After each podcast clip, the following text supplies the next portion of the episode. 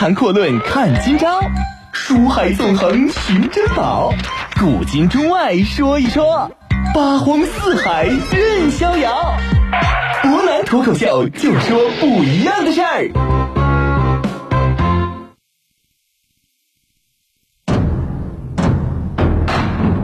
听众朋友，大家晚上好，欢迎您收听今天的博南脱口秀。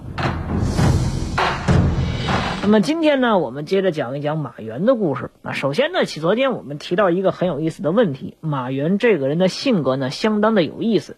本身呢，他是豪侠出身啊，跟各路豪杰，尤其是汉末汉初啊这两个汉，一个是东汉初年，一个是西汉末年。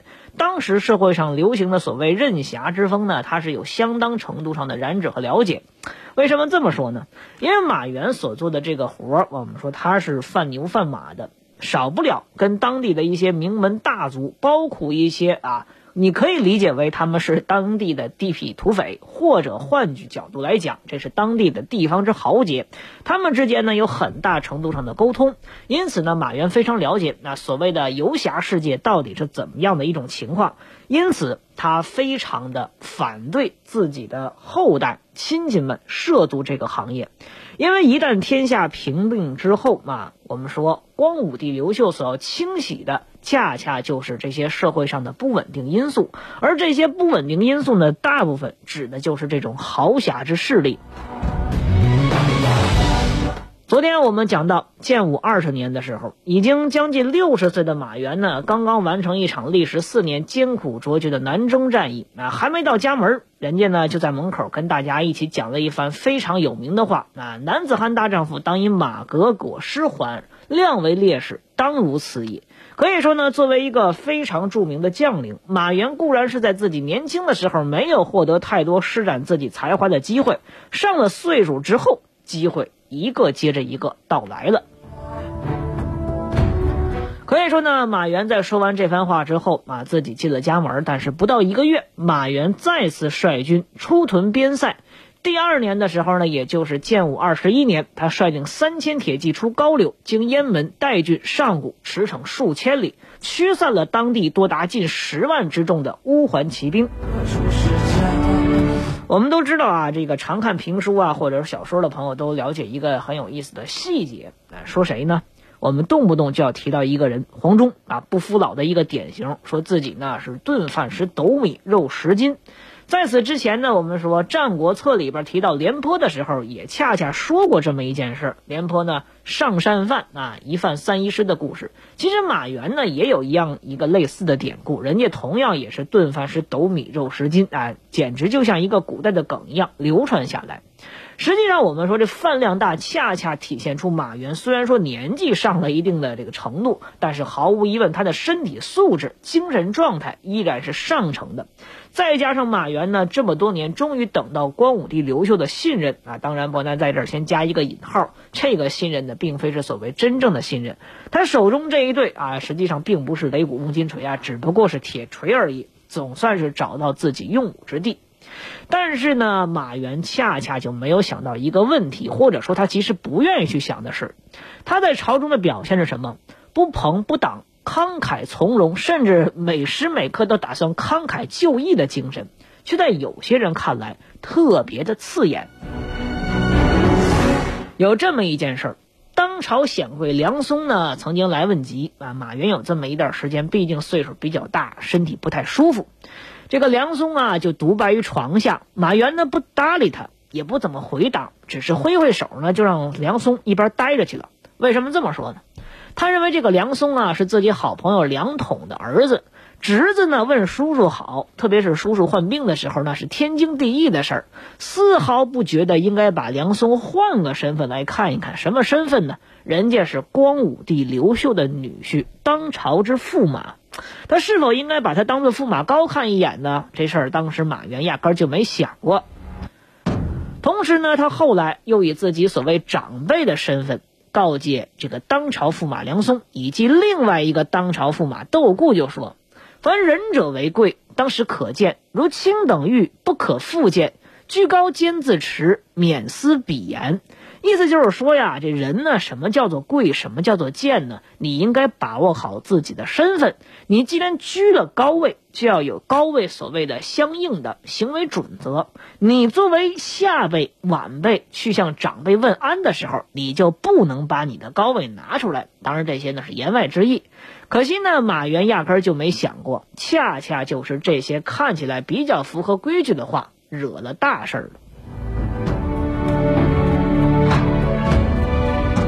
我们说呢，这事儿很快，马原就开始意识到，光武帝刘秀对他的态度又开始发生变化了。建武二十四年，也就是这件事儿呢，过了没有两三年之后，南方武西这蛮军又了一次出现了，并且呢宰了当地的汉代将军。马原呢决定再度请战，而刘秀不允许。马原呢再请，据马安叛故自若，于是勉强。刘秀同意他率四万余人勉强算是出征。实际上，我们说呢，这次出征可以说刘秀在表面的工作对他呢做的是相当不错。会匈奴乌桓寇扶凤，原以三秦侵扰，元陵威逼，因请行而许之。而且刘秀这一次呢，对这位宿将专门出行了啊，在他的出行道路上进行了大量的。可以说是某种程度上铺张的这样一个场景。光武帝刘秀对马援莫大的赞誉，等同于呢，他对马援的出行是表示相当的赞赏。同时呢，他还让全体官员尽数到场去给他践行。我们可以想象一下啊，当时那场面相对来说呢是比较壮观的，旗帜飘扬，军容整齐。检阅以后呢，这马援老人家顶盔贯甲，拿锤上马，挥手告别也就不错了。突然，马原这个时候也不知道他是喝多了，还是这个性格使然，又做了一件令人瞠目结舌的事儿。他怎么做的？他就慢慢的骑着自己的青松马啊，来到梁松和窦固这两位当朝驸马面前，停住马，对这位两位年轻的公子哥突然就教训起来了。我们说呢，有功没错，岁数大也不错，你品性好也是好事儿，但是。这不等同于你有在大庭广众之下给当朝驸马当教师爷的天生权利。我们说有没有当教师的权利？是有天生的权利，不是没错，这几点都不假。但是人家是当朝驸马啊，人家的老丈人光武帝刘秀也在场呢，百官都在场，你这让上上下下的人都看着你像训晚辈一样。我们说，你马原，你让两位当朝驸马爷的这个脸到底往哪搁呢？当然呢，我们说从后世来看，马原这个人绝非是居功自傲，他确实出于好心啊。作为长辈呢，希望年轻人多学点好，有点人生经验，不错。但是这个问题在于，马原看来确实老了，缺乏什么呀？达的风范。什么叫做达的风范呢？你人情世故、场面话，你得明白。你这个时候，实际上就你给二位低个头。大家也没有人会认为你马原实际上不如俩驸马爷，这点不会有任何问题的。但是马原偏偏不这么做，他依然按照最传统的方式去做，实际上他等同于失去了最起码的官场感觉。即使说呀，你有着无限的爱心和善意，你也不能这么简单的对大庭广众之中对这个两个年轻人说教。说的什么话呢？我们说又是上次我们所提到的那句话。这话呢，显然我们说是在出二位的丑了。话说的有错吗？没错。用今天父母特别喜欢说的话，啊，爸爸这么说都是为你好，没讲。但是呢，这话你得看对什么人讲。第二点也很重要的是，你得看在什么场合讲。第三点就是你做事之前有没有考虑过，你说这番话它到底有怎样的一个意义呢？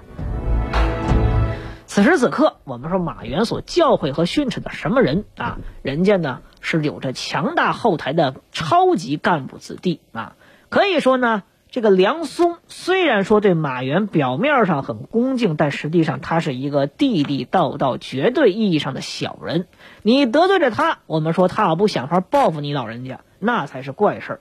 虽然说你跟他爹梁统是世代相交的好友。但是他爹梁统可没几年活头了，而朝中这些年轻一代看马原总掌军权，恰恰是最看不过眼的事情。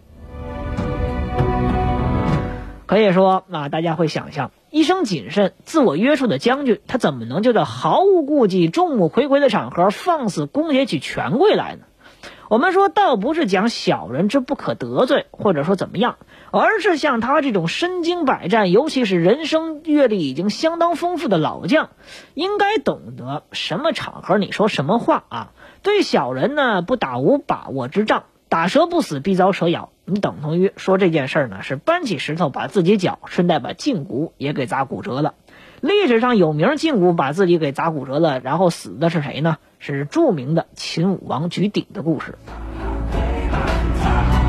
可以说呢，这一个太过得意的人，太过处在顺境当中的人，有些时候呢，他做事儿就有一个毛病啊，不拘小节，结果就导致他常常忽略一些属于常识范围的周到之事，以至于自己很可能会遭到非常不必要的反弹。这会儿呢，我们说呀，不久之后，马将军呢又不在乎中，把这位驸马爷再次给得罪了。原常有疾，这句话呢，就是我们之前所说的这个梁松来看他病，人家不管，最后说了一句什么：“我乃松父游也，虽贵，何其失去序乎？”松是由之恨之。这种行为呢，可以说不仅仅是脑子不好使，更可以说是一种非常用咱们今天通俗话点讲啊，这是一种可怕的轴了。或者说呢，与文学一点讲，那叫迂腐迂直。马原呢翻译过的这段话就是：那这个梁松来看他病，他不好好搭理人家，人家说什么意思？我和你爹是好朋友，你地位再尊贵，也不能失了长幼之序。实际上呢，我们说有人认为啊，这也是马原看不惯梁松品性轻薄，有意去错辱他。当然呢，我们说这个梁松呢，尤是一直嫌恨之这件事儿，也确实证明了一点。小人有的时候你确实不太好得罪。尽管说呢，梁松也是史书当中公论的小人，但马原这个事儿做的确实令人觉得有点瞠目结舌。基于君子之德，却缺少君子之涵养。量上边呢，我们说你礼数上不仅仅是欠的周全，最关键的是非常不明智，而且呢还显得他处处的迂阔之处。果然呢。没过多久之后，我们说这事儿开始出问题了，或者说马原一直以来积累的这些毛病，终于就要爆发了。高谈阔论看今朝，书海纵横寻珍宝，古今中外说一说，八荒四海任逍遥。博南脱口秀就说不一样的事儿。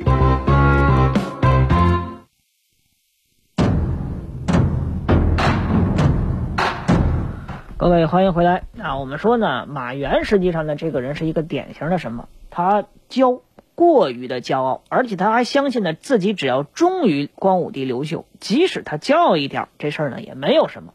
他认为忠诚呢对光武帝刘秀来说是非常重要的，所以他并不重视或者说不屑于跟光武帝刘秀进行进一步的沟通。也就是说，如此一来之后，马原呢容易出一个问题：但凡有人在背后说他坏话的时候。刘秀非常容易相信，因为马原呢跟刘秀并不太多的交心。有这么一件事儿啊，当年马原出征的时候呢，在某些地方，因为他经常是需要屯军，所以呢，对当地的一些农作物或者说一些水果之类的这种生物植物是非常了解了解的。而且马原呢始终认为啊，这么做呢，对于当地的百姓也好，或者说一些士族也好，是非常有。帮助和好处的，如果你能够真正融入当地的话，那么无论是屯军也好，又或者说驻军也罢，这个对于当地搞军民关系是相当和谐的。有一个典型的例子，马原呢在出征交趾的时候呢，经常吃一种米叫惹祸米。这种米呢，因为它有功效，能够清身去邪啊，同时还能抵御瘴气，可以说呢非常非常的有好处。于是呢，马原就想把这种作物引进到北方。而且呢，当时军队还专载了一辆车，呃，很多人认为啊，这辆车带回来之后都是南土珍奇之物。这辆车呢，当时被带到了京城之中，权贵呢都特别羡慕。只是因为呢，马原当时受光武帝的恩信，压根儿就没有人上上告。但是其实呢，后来很快以梁松为首的这些人呢，都开始在背后去说马原的坏话，包括他好朋友梁松。没错。因为马原呢，实际上他目中无人的表现，已经让朝中很多人开始看他非常不顺眼。虽然说马原本人这一次带回来这一车根本就不是此人所谓的珍奇之物，只不过是一些当地所谓的土特产而已。但是，而这一点可以说，恰恰就让大家非常不舒服。这件事呢，在马原死之后，立马就爆发了。马原一死呢，有人上书回谱说，这个马原呢曾经载过一车啊，不知道是什么东西，反正是南方交趾那边带回来的，似乎看起来不是明珠就是宝玉。同时呢，马原征讨武西蛮的时候呢，还让自己的副手马武啊，包括程立这些人呢，都认为马原确实载回过一车一车的不知道什么东西。大家开始传，这所谓不知道，就是一车一车的珍奇珠宝。光武帝刘秀呢，知道这件事之后，可以说极端的恼怒，以至于开始出现暴怒的情况。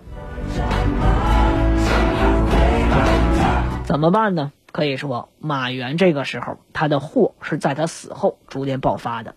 不过，我们说，话说回来呢，对马援来讲，这事儿呢，整体来讲，只不过就是一个小小的啊开始而已。马原呢，不断的出征，他认为呢，要把握住自己人生最后这几个阶段，然后呢，让自己不断的去在光武帝刘秀面前获取功名，进而呢，获取他的信任。或者换句话来讲，马原认为，你只要不断的干活，把业绩凑齐了，信任自然而然也就下来了。但是呢，其实马原恰恰犯了我们职场和当中很多人容易犯的一个有意思的错误。什么错误呢？可以说，马原认为啊，这个你跟少跟领导去沟通，只要把事都干好了，就完全可以。但实际上并非是这样。对于刘秀这种的帝王之人来讲呢，他更看重的是你的内心，你是否真的忠诚于他？你是否知道在什么时候该站出来，知道什么时候应该躲回去？这恰恰是刘秀这个人比较看重的。而马原从来不知道，马原认为呢，自己的？一生啊，不能叫戎马一生，只能叫戎马后半生。人家都是戎马前半生。云台二十八将，人家在年轻的？时候把自己的？功名挣足了，自然呢隐退交兵权，这些事儿没有什么可说的。马原认为自己在五十岁之前基本上没碰过什么刀兵啊，所谓动些刀兵呢，只不过就是在马路边上揍几个刘贼而已，对他来说不过瘾。而且呢，他的抱负、他的能力、他的武学啊，都根本施展不开。怎么办？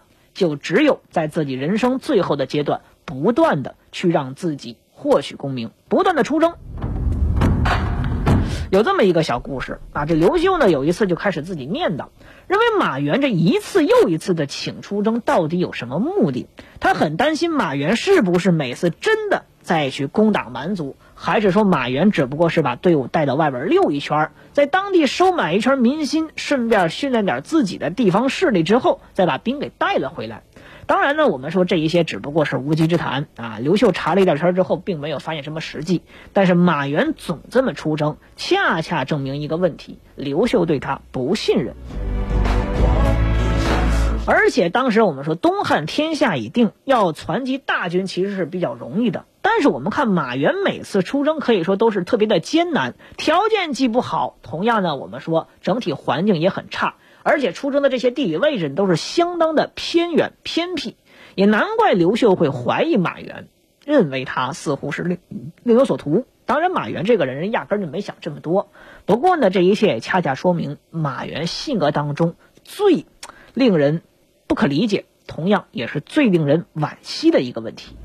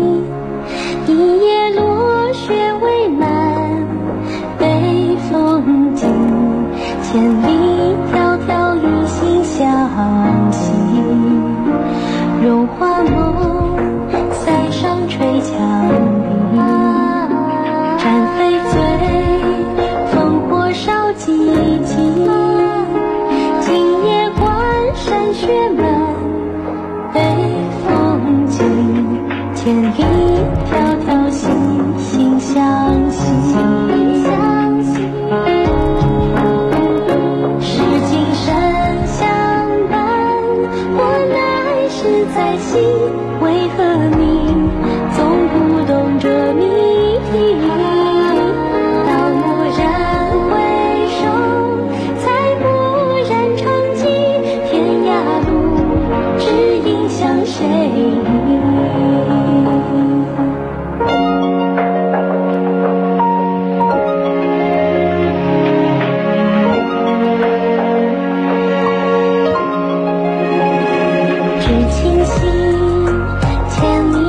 home.